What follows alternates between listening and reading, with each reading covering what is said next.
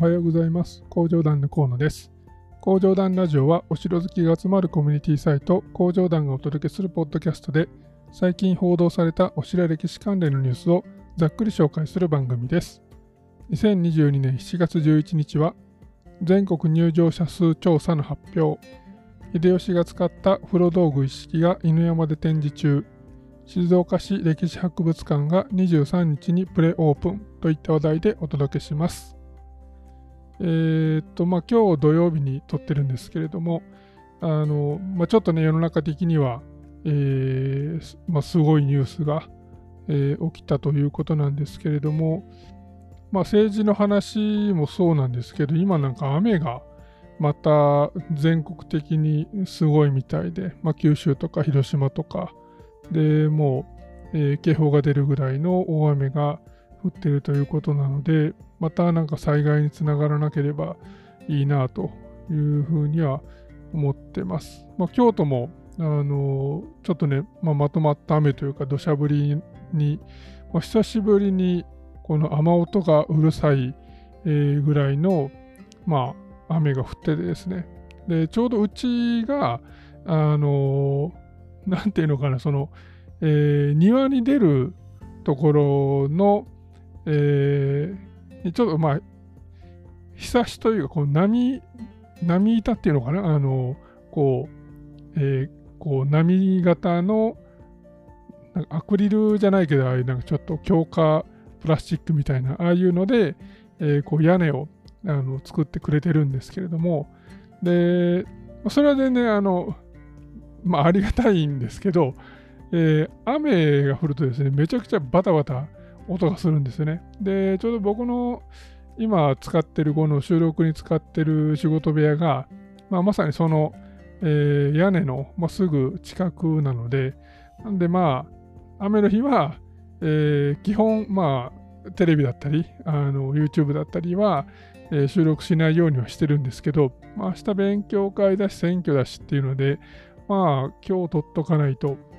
いかんなと思って、ちょっと雨の音を気にしながら、今はちょっと小ぶりなんですけどもね、あの収録を、えー、進めていこうかなと思っています。で、まあ、雨の心配とともに、まあ、コロナの感染者数が、まあ、全国的に、まあ、増えてて、で、まあ、東京はもうほぼ1万人で、おそらく来週には、まあ、1万5000とか、下手したら2万人に行っちゃいそうな、まあ、勢いなんですけれども、まあ、京都も、まあ、ずっと、まあ、400とか、まあ、500は来てたんですけど、えー、今週からですね、あ先週からですね、まあ、1000人に到達、まあ、到達というか、まだ戻ってしまったという感じですかね。で、まあ、この傾向は別にあの他の地域でも、まあ、見られてるようなので、まあ、このままその、まあ、医療にね、医療が逼迫することなく、また、えー、沈静化していけばいいんですけれども、まあ、ちょっとどうなるかがわからないと。えー、なので、まあ、1ヶ月後に控えている、えー、団員総会の開催が無事できるかっていうのが、まあ、ここに来て、えー、一気に、まあ、ちょっとね、その暗雲が立ち込めるというか、その、うんやる気満々だったんですけど、なんか五分五分ぐらいに、えー、なんかなってて、で、まあ、このままね、あの、そう、大ごとにならない、その、深刻化しないで、えー、いけばいいんですけれども、まあ、1万人になったからどうこうとか2万人になったからどうこうではなく、まあ、基本的には、まあ、その、まあ、政府の判断というかですね、その、えー、緊急事態宣言であり、まあ、まん延防止措置であり、まあ、そういったものが、まあ、出てなければ、まあ、開催する方向ではいるんですけれども、まあ、うん、もうちょっとね、あのもうしばらくは、えー、冷静に、えー、状況を見守りたいなと思います。まあ、仮に、あのー、まあ、あんまりね、その、やめとこうって、なんか、えー、そのネガティブなね、そのあの予想をして、まあ、それがなんか現実になるとなんか非常にあの悔しいので、あのとりあえず、えー、判断ができるまでは、まあ、あのニュートラルな、えー、気持ちで、えー、まあ、行こうと思ってます。まあ、どうあれ今年以降、また、あの、他のイベントも、えー、やっていこうと思ってますので、そういうことが、まあ、あの、え、言いたかったっていうことです。はい。えー、では、ニュースの方に入っていきたいと思います。1本目は、あの、まあ、うちが発表した、まあ、ニュースというか、リリースなんですけれども、まあ、工場団が2022年版の全国入場者数ランキングを発表ということで、まあ、後ろニュースにも、えー、掲載をしました。で、まあ、本文の方は、えー、工場団の会社の方のホームページですね、コーポレートサイトの方に、まあ、載せてるんですけれども、えーまあ、工場団合同会社は、えー、昨年昨年度の全国のお城の入場者数を調査しました。今回は過去最多となる全国161条の管理事務所や自治体、えー、観光協会の協力を得ることができました。トップ3は名古屋城で二条城、熊本城が選ばれています。感染拡大防止のための休業や入場制限があったため、コロナ前と比べるとまだ5割前後ではあるものの、今回調査した過半数のお城で前年比がプラスになっており、コロナ禍でも楽しめるアウトドア系の趣味として城巡りが評価されていることに加え、御助員分も大きく貢献していると考えられますと。いうような、まあ、あの要約をつけて、えーまあ、掲載をしたんですけれども、まあ、あのなんていうか、ようやく、えー、発表ができたと。いうことで、まあ、なかなか、あの、大変な作業では、えー、あるんですよね。この161の回答をいただけたというのは本当にありがたい、えー、ことで、まあ200ぐらいに聞いて161から回答が返ってきたっていう、えー、感じですね。200ちょっとかな？にあの聞いて、で、まあ、取ってませんと、あの全く分かりませんっていうその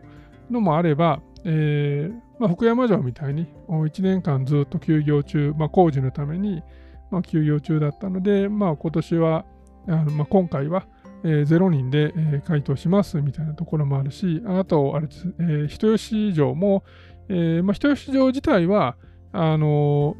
ー、入れるところも、まあ、結構あるんですけれども、えー、ずっと人吉城の方はあの歴史館の入館者数を、えー、発表されてたので、で、あの、まあ、熊本の、まあ、これもあの豪雨の影響で、えーまあ、ずっと、まあ、歴史館が、まあ、休館しているということで、えー、ここ2、3年ですかね、あのずっと0人で、えー、来てますね。だからまあ僕が、まあ、さっき、えー、冒頭話したその大雨の、あの件も、真っ先にやっぱり人吉城の、まあ、ことが浮かんだし、ああいうふうに、あの、まあ、地震の場合って、まあ、建物が本当に倒壊してしまえばまた別なんですけれども、その、まあ、石垣が崩れたとかですね、まあ、そういうのであれば、まあ、うまく、あのまあ、ルートさえ確保できれば、えーまあ、割とその観光に大きな影響はないというか、割とすぐ再開はできるんですけど、まあ、大雨の場合っていうのは、そういうわけにはいかない被害の出方としてですね、あのまあ、全く違う、えー、結構その長期にわたってしまう、特に多分、あの歴史館は地下室があったと思うので、まあ、その辺にあの、まあ、土砂が入り込んだりとかですね、まあ、してると、まあ、復旧にまあ、ものすごく時間がかかるっていうのは、まあ、想像に難くないというかですね。えー、なので、まあ、こういう被害が、あのまあ、今回の大雨で、まあ、出なければいいなというのは、うん、すごく思いますね。でもちろん、えー、お城とか歴史館だけの話ではなくて、本当にそこに住まれてる、方々を含めて、えーまあ、心配というか、まあ、日本中どこに住んでても何らかの、えー、自然災害の脅威にはさらされてるんですけれども、うん、まあそういう意味では京都は、あのまあ、京都はというか今僕が住んでいるような京都市内に関して言うとそんなに、まあ、地震もありますけど、えー、地震が起きたところでその、まあ、山がどうとか、まあ、川がどうとか、まあ、川も山もあるにはあるんですけどあの今はねまあそんなにこう致命的壊滅的なことにつながるほどの、えー、ことにはならなそうなので、ただ、これも、えー、ごくごく最近の話で、僕が前に住んでた嵐山の方とかだと、えー、まあ、ほんの10年ぐらい前に、もう、あの堤防を、まあ、決壊するんじゃなくて、堤防を水位が上回るような、えー、大雨の時がありましたね。ちょうど僕はその時、あの川のすぐそばの、えー、マンションの、まあ、マンションが団地の、えー、5階に住んでたんですけど、で、窓からあの河川敷が、まあ、いつも見えててですね、で、まあ、あの週末になれば、まあ、野球をずっとしてるような、まあ、そういうあの、えー、かなり広い野球のグラウンドが取れるぐらいの広い河川敷があったんですけど、まあ、河川敷はあっという間に水没し、で、えーまあ、そこからその、まあ、サイクリングロードみたいな、まあ、そういう感じの、まあえー、ちょっとね、高くなってるところまで、もうあっという間に水が来てですね、で、まあ、ちょうど嵐山の、えーまあ、中之島っていうんですけど、あの、五木茶屋とかあるところですね、あの、渡月橋を渡って、えー、すぐのところにある、まあ、中洲のところも完全に水没してましたし、あの時はまあ、ちょっと、えー、やばいなと思いましたね。で、まあ、避難警報とかはあのもちろん出てて、で、えー、テレビの、あのまあ、警報もあの紫色になる、えー、一番まあやばいやつだったんですけど、まあそ、の近所の小学校に避難するぐらいだったら、えーま、団地の5階に、ま、いる方が安全だろうということで、まあ、避難はしなかったんですが、まあ、あいうのも経験してるので、まあ、京都だからまあ完全に安全かっていうと、まあ、そうでもないんですけど、ただまあ、あのよりね、えー、海とか川とか山とかに、え、近いところに住んでる方は、まあ、リスクも大きいと思うので、えー、くれぐれも気をつけていただければなと思います。で、まあ本題というか、あのー、そもそもの、えー、入場者数調査の方の話に戻ると、まあ、今年は名古屋城が一番になったんですけど、うんまあ、いまいち理由がよくわからないです。えーまあ、西の丸オクラ館ができたとか、まあ、いくつかそのプラスの要因はあるにはあるんですけど、まあ、それがその姫路城とか、えー、二条城とかですね、まあ、他のお城と比べてそこまで大きなあのアドバンテージになるかっていうと、まあ、そうでもないし、だからなぜ、えー、名古屋城が、まあ、まあ、これだけ、あまあ、これだけっつっても、まあ、コロナ前と比べれば全然なんですけど、えー、まあ、早くね、いち早く、まあ、回復したのかっていうのは、うん、まあ、僕が調べた限りでは、なんか、こう、しっくりくる理由はなかったです。まあ、ただ、あのまあ、しっくりくる理由なく、あの増減するのも、えー、まあ、当たり前っちゃ当たり前のことなので、まあ、あまり深くは考えずにですね、まあ、結果は結果として、あのまあ、受け止めようと思って、まあ、そのまま発表したんですけれども、まあ、ただやっぱりあの、まあ、二条城だったり、大阪城だったり、まあ、姫路城もそうかもしれないんですけど、もともとインバウンドの比率が高めだったお城っていうのは、うん、どうしてもまだまだその厳しい状況が続いてるなということは、まあ、言えるし、で、まだ首里城もですね、まあ、なかなかその火災で、えー、静電が消失して以降は、まあ、観光客は戻ってないなということも、まあ、割とはっきり、えー、数字に出てましたね。おそらく首里城の、まあ、影響は他のその沖縄のグスクにも出てると思うんですよね。首里城に来る人が増えれば、えー、ついでに亡き神城に行こうとかですね、まあ、長グスク、グスクに行こうとかですね、もうそういうふうに、あのまあ、余波が、えー、あるんですけれども、まあ、首里城に行く目的が、なくなってしまうことで、まあ、そういう他のグスクの、え、入場者数も、減ってるだろうなとか、ま、そういうのは、あのまあ、なんとなくわかるんですけれども、まあ、全体的には、うんまあ、回復基調とあのプレスリリースには書いたんですけど、えー、まだまだあの厳しいなというのが、えー、言えます。まあ今年のゴールデンウィークとかはね、ものすごく賑わってたので、このペースでいければ、あのー、まあ、来年の発表の時には、まあ、さらに、えー、数字が、まあ、上積みされた、うん、まあそうですね、今年のまあ1.5倍とか、まあ、2倍とかですね、まあ、そういう数字になるのかなとは思ってたんですけど、まあ、これがね、7月、8月と、まあ、去年も、えー、7月、8月と感染者数が増えてですね、で、まあ、どんどん、まあ、観光にもブレーキがかかったんですけど、まあ、同じことにならないように、まあ、祈るしかないなという感じですね。で、まあ、工場団自体はね、本当にあの、まあ、そういう意味では本当にみんなが、えー、旅行に行くか行かないかで結構左右されるし、で、えー、まさに、あの、このゴールデンウィーク以降はアクセス数も、まあ、伸びていたので、あのまた、で去年はあの見事に7月、8月とこうブレーキがあのかかるんですよね。だかそういう意味でも、まあ、まあでも、あの、アクセス数を、えー、にこだわって、その、運営しているわけではないので、あの、そこは、まあなんか今、流れで、えー、なんか、あの、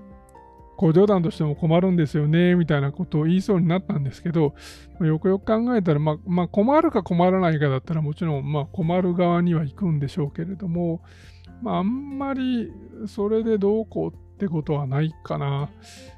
まあ僕はまあどういう状況になっても、まあその時できる、まあ、準備というか、あのー、今できることをやるしかないと思っているので、まあ、そういう意味では、まあ今回も、まあ、これまで同様に、まあ、やれることをやろうかなと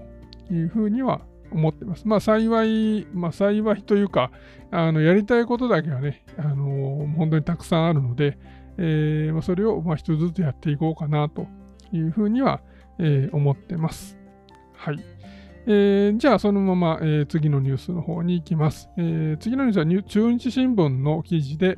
秀吉が疲れ癒した風呂道具犬山で展示、豪華漆塗り蒔絵で模様入りと、まあ、文様入りと読んだ方がいいのかな。えー、という、まあ、タイトルで、えー、豊臣秀吉が小牧長久手の戦いで犬山に入った際に持参し、使ったとされる貴重な風呂道具一式が犬山市の城戸町ミュージアムで展示されている。戦地に似つかわしくないほど豪華な風呂桶で風呂好きとされる秀吉を物語る一品となっている。26日までと、えー、犬山城の、まあ、すぐ近くにある城戸町ミュージアムという施設で、まあ、今月26日まで、えーまあ、これはあのこの間の世界不思議発見でも紹介されたあのえー、まあ、黒漆にあの蒔絵で、えー、切り紋が入った、えーまあ、風呂系とかですね、が、まあ、展示されてますよという、まあ、記事なんですけど、まあ、風呂好きとされる秀吉っていうのが、まあ、書いてあってですね、まあ、あの実際秀吉は有馬温泉にも、まあ、よく当時に出かけてたりもしますし、えー、確か小田原攻めの時にも箱根の湯に浸かりに行ったみたいな記録も残ってたと思うので、まあ、あのー、少なくとも温泉は好きだったのかなという気はするんですが、まあ、温泉好きみたいな話は別に秀吉に限ったことではなくて、まあ、信玄の隠し湯みたいなのが、まあ、言い伝わるほどですね、まあ、武田信玄とかも、あの、よく当時に行ってたと、まあ、されますし、まあ、割と戦国武将は、温泉好きは多かったんじゃないのかなという気はします。まあ、信長があんまり温泉に入ってたっていう記憶はないんですけど、あのまあ、印象もないんですけど、まあ、一般的には、えーまあ、嫌いな人は、ね、日本人のメンタリティ的にも嫌いな人は少ないんじゃないかなと思うんですけど、まあ、ただこの当時のお風呂は基本、まあ、今でいうサウナみたいなものなので、えー、それこそ名古屋城のね、上洛殿には、あの、えー、まあ、湯戸のあのお風呂ですね、がありますけれども、あそこも、えー、まあこう、なんか部屋の中に、ちょっとそのサウナルームみたいなのが、えー、作られていて、で、まあその中に入るっていうのを、あの行かれたことのある方であれば見たと思いますけど、あれは、あの、なんていうか将軍が入るから、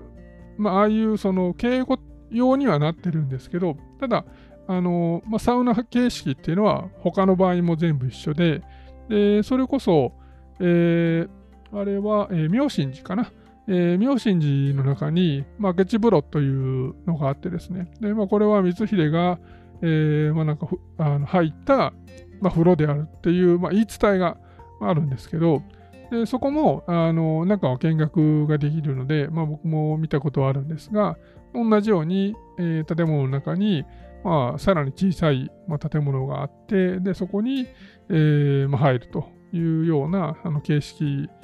だったので、まあ、こういうその、まあ、風呂系みたいなものを、あの少なくとも本人がこう今で言うね、あの洗面器でこのお湯をかけるみたいな形で、えー、本人が使ってたのかどうかはちょっとあのわからないんですけど、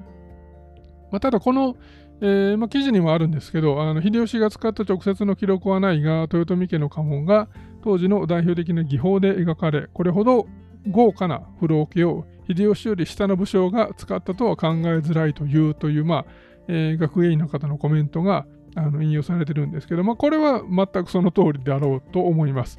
まあ、ここまで豪華な、えー、風呂桶を、えーまあ、家臣があの、まあ、使うっていうのはまず考えられないので、まあ、これは秀吉用に、えー、作って持っていったとは思います。まあ、ただまあ、えー、本人がね、あの手に取ったかどうかは全く別の話だし、でそもそもあの本当に使ったのかどうかは、えー、からないです。あの持っていくだけ持っていったけど、えー、結局は使わなかったっていうことも全然あり得ると思うので、まあ、その辺はちょっとわからないんですが、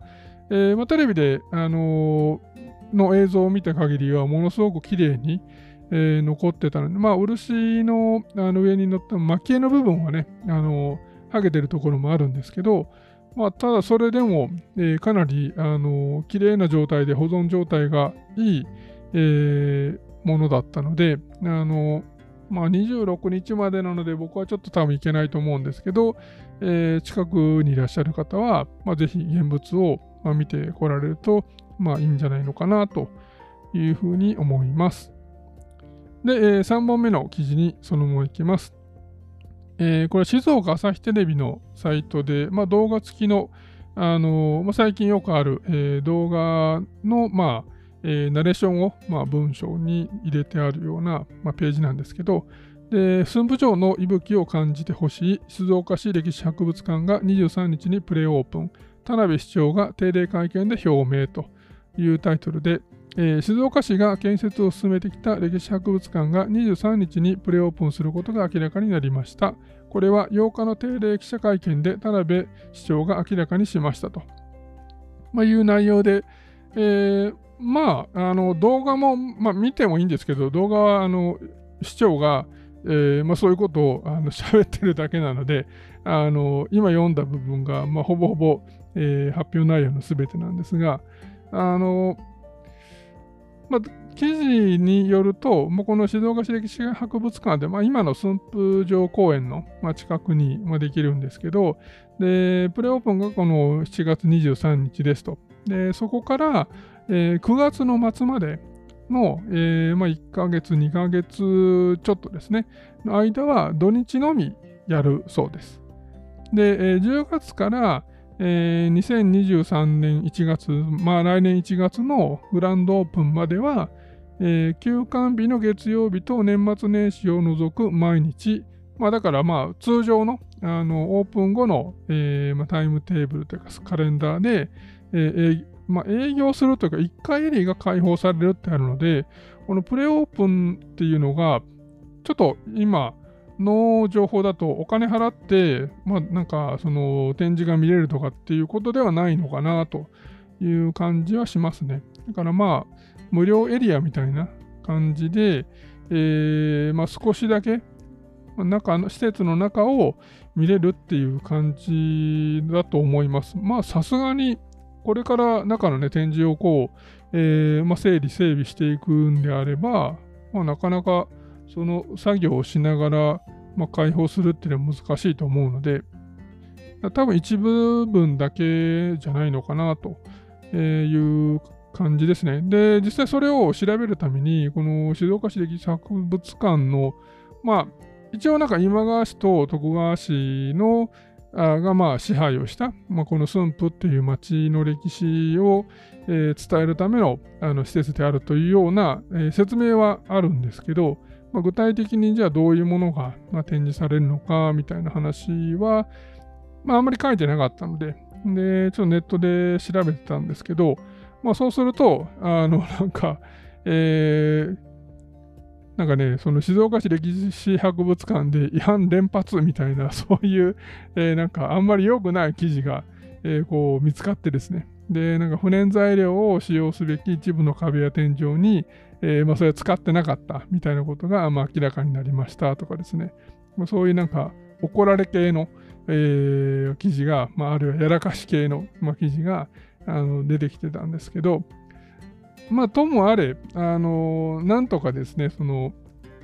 まあ、来年の、まあ、大河ドラマに間に合うように、えーまあ、ちゃんと、えーまあ、軌道修正をして、あのまあ、ちゃんと、えー、完成オープンに、えー、持っていってほしいなと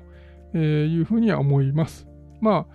おそらく、まあ、静岡市でも大河ドラマ館みたいなものは、まあ、別途、あのー、作るんじゃないかとは思いますけど、まあ、来年はそうですね、家康なので、岡崎は岡崎城のあの前にある、えっ、ー、と、三河武士の館ミュージアムでしたっけ、えー、あそこが、あの、まあ、おそらく岡崎城の天守内部も一部使うとは思うんですけど、えー、あの、えー、三河武士の館の方で、えー、が大河ドラマ館に、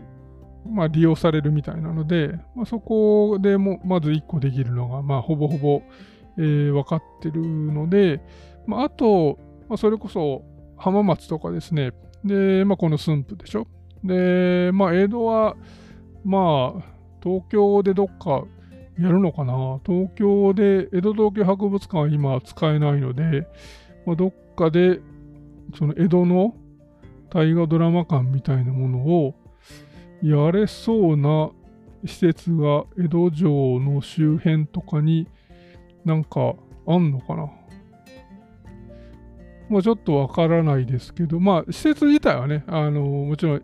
ぱいあるんですけど、1年間、えーまあ、借りるとなるとね、まあ、東京の場合は費用も、まあ、すごいでしょうから、ま、なかなかあの現実的ではないのかもしれないんですけど、ま、仮にあの今言ったみたいに岡崎、浜松、えーま、駿府、江戸と、まあ、4カ所で、えー、大河ドラマ館ができると、ま、これはなかなか豪華というか、その面白い、面白いなんかその家康の、まあ、この、ま、人生というか生涯に合わせて、ま、それぞれがあの展示内容をうまく分担できれば、えー、全部にね、訪問する、まあ、意味というかね、理由が出てくるので、面白そうだなというふうには思いますし、で、まあ、それやって一番喜ぶのは JR 東海だと思うんですけど、えー、で、きっと JR 東、まあ、JR 東海であれば、まあ、途中下車してね、あの東京からだったら東京から順番に、まあ、逆のたどり、あのこう人生的に言うと逆の、えー、遡りになりますけれども、もうそうやって順番に行っても、えー、行って全部見て回ることも1日でできると思うし、まあ、そういうのは、まあ、考えてる、まあ賢い人はきっと考えてると思うんですけど、えー、まあ、実現するとね、あの面白そうですよね。まあ、大河ドラマに関しては、まあ、今言ったような話で言うと、えっ、ー、と、まあ、僕の方でちょっと今企画を1本、えー、作ってて、で、それは、まあ、あの、まだ荒い企画なんで、まあ、これ喋っちゃいますけど、えー、まあ、家康の、あの、まあ、年表というか、まあ、今言ったみたいな、その生涯を、こう、まあ、整理をしてですね、で、まあ、来年の大河ドラマの、まあ、タイトルに、まあ、かけて、で、まあ、いろんな分岐点が、まあ、家康の人生って、まあ、あったと思うんですよね。えー、例えば、えー、まあ、まあ、今川義元が桶狭間で討ち取られた後、まあ、史実では家康はま独立をするわけですね。で、岡崎城に入って、まあ、今川家とはまたもとを分かち、で、信長と、まあ、いわゆる清須同盟を結んで、まあ、まあ、独立大名というか、まあ、信長の、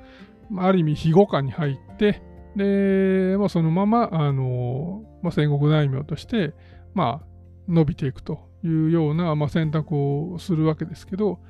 もしこの時今川に戻ってたら、えー、どうなってただろうとかですね。であるいは、まあ、まあ、そういうその、あのまあ、いわゆる if ですよね。もしものあの話として、まあ、結構選択肢は、えー、そのまさにどうする家康というこう提示されるようなあの選択肢はかなりあったと思うので、まあ、それをちょっと拾いながら、まあ、事実、史実としては、まあ、こういう選択を、まあ、取ったし、まあ、結果としてね、あの結果から見ると、えー、家康の選択は、まあ、あのー、まあ、全て、まあ、正解って言い方は、まあ、えー、正しいかどうかわからないんですけど、まあ、少なくとも、えーまあ、江戸幕府の樹立に至るゴールをにたどり着いてるわけなんで、まあ、あの間違ってはいないあの選択だと思うんですけど、まあ、別の選択を取った場合の、まあ、可能性というかですね、まあ、そこからどう広がっていっただろうみたいな、えーまあ、予想みたいなことを、まあ、ちょっと榎本先生の、まあ、知恵も借りながらですね、まあ、知恵というか知識を借りながらですね、えー、話せると、ちょっと面白いんじゃないのかなと思っていて、まずはまあその辺の、えー、まあ、僕の方で、まあ、あまり知識が、まあ、あの足りてないところも多いので、まあ、家康に関する本を、えー、数冊まずは読んでから、えー、もう少し骨子を、まあ、固めてみようかなとは思ってるんですけど、まあ、こういうのも、えー、まあ、大河ドラマにま乗っかる、えためにですね、まあ、ちょっと作ってみようかなというふうには、えまあ、思っています。はい。っていうのが、えっ、と、まあ、今週のまあ、話題で、で、まあ、今、あの工場団テレビの、まあ、企画の話を一つしたんですけど、まあえー、今週、榎本先生が来てくれてですね、まあ、収録をする予定ですね。えーと、今回撮るのは、将軍の、まあ、性質、まあ、いわゆる御台所について、えーまあ、紹介するようなものをあの、まあ、撮ってみようと、えー、思ってるんですけれども、まあ、あんまり知らなかったので、あのまあ、今回、えーまあ、話すにあたって、いろいろあの事前のね、あの予習として、えー、教わってるんですけど、まあ、もちろん、あのまあ、公家だったり、えー、いわゆる宮家ですね、そのまあ、天皇の、まあ、親戚っていうのかな、なんかそういうところ、まあ、いわゆる高貴なあの家から、えーまあ、性質を迎えているのが、まあ、徳川幕府というか徳川将軍家の、えーまあ、歴史としてあるんですけど、で、一個、えー、まあ、引っかかったというかですね、まあ、幕末に入ってくると、あの、まあ、えー、島津の娘が、まあ、将軍の、えー、嫁になると、まあ、御台所になると、まあ、篤姫が有名ですよね。でも、篤姫の前にも、まあ、行ったんですよね。それが、えー、11代将軍の徳川家成の、まあ、性質なんですけど、まあ、あの家成自体は一橋家から、えー、まあ、なんていうか、その将軍家に、まあ、入ってるので、その結婚したのは、あの、一橋家の当主だった頃みたいなんですけど、これ島津重秀っていう、えーまあ、僕らが知ってるさっきの篤姫の時に出てきたあの島津成明の、えー、ひいおじいちゃんにあたる人なんですけども、この島津重秀っていう人が、まあ、結構すごい人で、で、まあ、この人の影響を成明はものすごく強く、まあ、受けてるんですけど、でこの、えー、時に島津の、まあ、娘がですね、で、まあ、将軍の嫁になるっていうのは、まあ、戸様ですしね。で、まあ、これまでずっと、えー、将軍の嫁っていうのは、まあ、五石家とかですね、まあ、あるいは宮家とかですね、その、まあ、公家の、えー、かなり高い、えーまあ、価格の人か、まあ、あるいはもう本当に、えーまあ、天皇に近い血筋の人みたいな風に、あのーまあ、限られていたので、でまあ、こういうその戸玉の、あのーまあ、大名の娘を、えー、将軍の性質っていうのはどうなんだっていうのでちょっと揉めたらしいです。で、まあ、それを、まあ、回避するために、まあ、いわゆるその、まあ、羊のロンダリングみたいなことを、まあ、やるんですけど、それがですね、まあ、篤姫篤姫の時も一旦この家に入って、で、この家のあの娘として、えーまあ、将軍に嫁いでますけど、同じように、あのこの時に、まあ、重秀の娘も、あの島津、あ、島津じゃない、えっと、この家の、えー、養女になって、で、あのまあ、島津の娘じゃなくて、近衛の娘ですみたいな感じで、一応それで、あのまあ、ことを収めるんですよね。で、まあ、そのこと自体は、まあそうなんですか？で、まあ終わるんですけど、まあ、じゃあなんで島津とこの家っていうのはそんなにこう、まあ、融通が利くぐらいの、まあ、仲だったのかなということで、えーまあ、いろいろあの調べると、まあ、調べたり教わったりしてるとですね、でこの、まあ、島津っていうのは、まあ、今僕らね、その、まあ、鹿児島の人だと思って、えーまあ、いるわけですけれども、まあ、そもそも鹿児島に、えー、入った時期っていうのは鎌倉時代なんですよね。で、この鎌倉時代、まあ、もっとあのもう少し遡ると、まあ、今のあの辺の鹿児島とか、えー、宮崎とかですね、えー、あの辺一帯を、えー、日本で最大のあの荘園と言われていた、えー、島園荘っていうのがあのあの辺にあったんですよ。でこれはもう藤原頼道の、えー、時代からあった、えーまあ、荘園なんですけど、でまあ、平安時代後半になるとですね、まあ、藤原氏の、まあ、県政っていうのはもうあのかなり衰退していて、まあ、完全に平氏の、えー、世になってますから、もうそこでもう平氏の、えーまあ、領地荘園としてもう、あのなってたんですよ。つまり、えーまあ、兵士の滅亡とともに、まあ、鎌倉幕府が取り上げてですね、でそこにじゃ誰を、まあ、派遣するのか、まあ、あるいは誰に、えー、この領地を、まあ、与えるのかっていう、まあ、そのところの、まあえー、守護職を与えるとか、守っている地頭職を、まあ、与えるのかっていう、えー、話になったときに、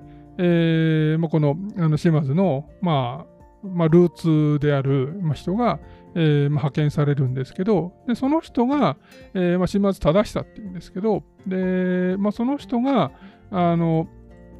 もともと、えー、この家の、えー、なんで、その、まあ、慶氏っていうんです家の司って書くんですけど、まあ、その、まあ、執事ではないんでしょうけども、まあ、それに近いような、まあ、家の中のことを取り仕切るような、まあ、役割で、まあ、この家に、まあ、かなり、あのまあ、もともともうべったりだったんですね。で、その一方で、えーまあ、鎌倉幕府にも、まあ、使える、まあ、いわゆる御家人の、まあ、立場でも、まあ、あったということなんで、まあ、でこの島津省っていうのが、あのまあ、さっきね、この藤原摂関係の、えーまあ、藤原頼道にこう与え、うん、寄進された、まあ、荘園であるっていうような、えー、ことを少し述べたんですけど、まあ、その流れで、いやこの絵家の、えー、荘園になってたんですよ。で、持ち主としてはこの絵家で、えーまあ、それを、あのー、現地で、えー、まあ、なんていうか、えー、支配するというか、まあ、うんと、まあ、そこの現地の、まあ、管理者として、えーまあ、派遣される、まあ、これがまあ武士の起こりだったりもするわけですけど、あのー、まあ、その役割を、まあ、兵士が務めてて、でそれを、えーまあ、鎌倉幕府ができた時に、まあ、すげ替えると、まあ、兵士から全部分取って、まあ、源氏ゆかりのものにすげ替えるという時に、この、まあ、島津の、まあ、先祖である正久が、えーまあ、派遣されるんですね。もともと、島津っていうのは、まあ、行った後に、まあ、名乗る名前なので、あの行く前は、えー、コレムネっていう、まあ、名字を、まあ、名乗ってました。コレムネの正久という人を、まあ、派遣してですね。で、まあ、この人が、えーまあ、島津の省の、まあえー、管理者になるので、まあ、島津を名乗るようになるという、まあ、経緯があるんですけど、まあ、いくつか面白いのがあって、で、まあ、島津省っていうのは、今言ったように日本最大の荘園ではあったんですけど、えー、その、なんていうか、中心は、あの、宮崎県なんですよ、今で言う。だから僕らは、えー、島津イコール鹿児島のイメージはあるんですけど、えー、島津の省そのものは、えー、宮崎が中心で、でもちろん、えー、まあ、薩摩とかにも、あの範囲は、えー、広がっていってるので、含まれてはいるんですけども、もともとは宮崎なんですね。で、まあ、さっき言ってた、そのもともと兵士が管理していたっていう人が、えー、いてですね、で、この人たちも、えー、そのまま現地で残っていくんです。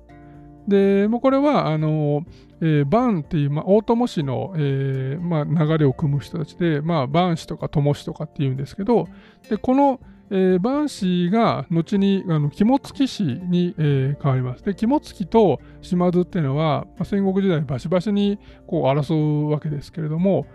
そのあの根っこの、えー、火種っていうのは、このやっぱ島津の将の、えー、なんていうか支配権を、こう、まあ、肝付からすると奪われたになるし、で、まあ、島津からすると、それはもちろん、あの、鎌倉幕府のお墨付きではあるんですけど、えー、まあ、前のあの管理者が、えー、居座ってる、居座ってれば、で、かつ反抗的であれば、えー、ね、あの、そこで争い事が起きるのは当然なので、まあ、なので、この、まあ、薩摩周辺の、まあ、争い事の、まあ、左の、まあ、1個になってるっていうのは、実はこの島津の省の、えーまあ、管理権っていうものが、えー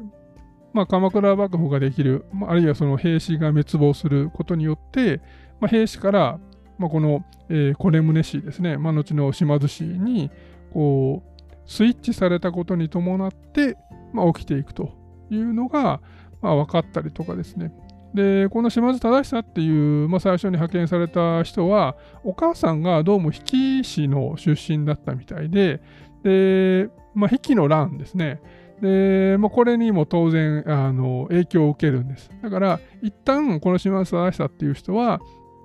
まあ、三国守護ですね。えーまあ、薩摩、あまあ、ヒューガが中心なるヒューガ、えー、薩摩、えー、大隅というふうに、あのこの、えー、3つの、あの守護を務めるんですけれども、えー、さっき言ったその引き師の乱のあの、まあ、影響、まあ、余波というか、まあ、連座で、えーまあ、お前も一応親族だろうということで、えーまあ、この三国守護を奪われるんです。で、えー、一旦、まあ、要するに三国の守護にまで出世はするんですけど、あのお母さんが比企氏の出身だったということで、全部それはなしになってしまって、えー、没収とですね、没収されてですね、で、えー、その後、えー、なんとか、えー、薩摩の守護職のみ、えーま、回復することができたと。僕らが今、えー、島津イコール薩摩という印象は、おそらくこっからなんですね。だから一旦は、えーま、島津の省っていうのはもともとヒューガが中心であると。だから島津イコール本来はヒューガだったんです。だけど、えー、その比企氏の乱によって三国守護だった、えー、島津忠久は、えー、一旦農守護になってですね、で、えー、その後、えー、薩摩の守護職だけ、えーまあ、取り戻すことができたということで、えーまあ、島津イコール、まあ、薩摩という、まあ、あのまあ、僕らが知ってる、えーまあ、島津市の、まあ、歴史がそこから始まっていくということなんですよね。で、じゃあ残った、えー、日向とか大隅とかですね、まあ、その辺は、えーまあ、誰のものになったかっていうと、当然これは、えーまあ、北条、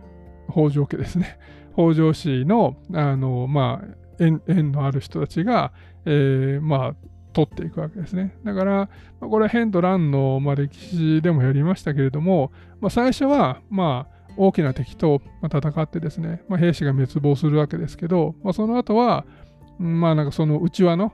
えー、争いで、で、まあ、その内輪の中で、あのまた、えー、戦いが、まあ、起き、で、奪い奪われっていうのが、まあ、進んでいくというような話で、まあ、あの歴史についてね、調べてるとよくね、起きることではありますけれども、この将軍の嫁の話をあのしてたらいつの間にか、えーまあ、鎌倉時代に戻ってきて、で、しかも、えー、まさにね、あの、あと何週間かで起きるであろう、えー、大河ドラマでね、起きるであろう、まあ、比企氏の乱があの出てくるみたいな。今、えー、鎌倉殿の13人では、あの島津の人は一回も出てないと思うんですけれども、あの少なくとも頼朝存命中に、えー、この島津のただあの、まあえー、派遣される前だから、えー、これ宗の、えー、正久っていう人が、えーまあ、この家家とあの、まあ、鎌倉幕府の両方からですね、まあ、推薦をされて、えー、島津の将に派遣をされますと。まあ、実際には、この正久はほとんど鎌倉に、えー、ほとんどとか多分一回も行ってないんじゃないかな。あの鎌倉に住んで鎌倉で死んだはずです。ええー、多分5代目ぐらいまでは、あのー、鎌倉にいたと、えー、されるので、多分元寇とかあの辺で、えーあの、薩摩の方に、えー、行ってるはずなので、だから、えー、またらしさはあの出ててもおかしくないんですけど、まあ、ドラマには少なくとも出てなくて、だけど、まあ、ドラマに映ってないところでですね、えー、頼朝から、まあ、薩摩の、まあ、守護職を、まあ、まあ、もっと言うと、その三国の守護職を任命されてですね、で、まあ、あのかつその島津の章っていうのは日本最大の荘園であったというような、まあ、そういう、えー、話があったんだなと。で、まあ、今後もあのいろんな、えー、鎌倉殿の13人でいろんな事件が起きていく中で、えー、じゃあその、あの同時進行で、まあ、この島津っていう人たちの中にも、えー、ドラマが起きてたんだろうなっていうことを、あの思うとですね、えー、なんか映ってないあの部分まで楽しめるっていうのは、まあ、このなんか歴史を知ってるからこそのね、大河ドラマの楽しみ方だなと思うので、まあ、これは来年のあのどうする家康でも、えー、全くそうだと思うし、まあ、この間のね、キリンが来るなんかでもそうだったんですけど、まあ、こういうのを、ま、ちょっとね、あのーまあ、どこまでできるかわからないですけど、まあ、少しでもちょっとガイドができればいいなというふうには思っています。というような感じで、えー、まあ、今後もね、あのいろんな、えー、情報をあの、まあ、僕が学んだことの、ほとんど全ては、えー、皆さんにどんどん共有していきたいなと思っています。えー、では、ちょっとね、いろいろありますけれども、えー、今週も1週間、え、楽しく乗り切りましょう。え、今日も聞いてくださってありがとうございました。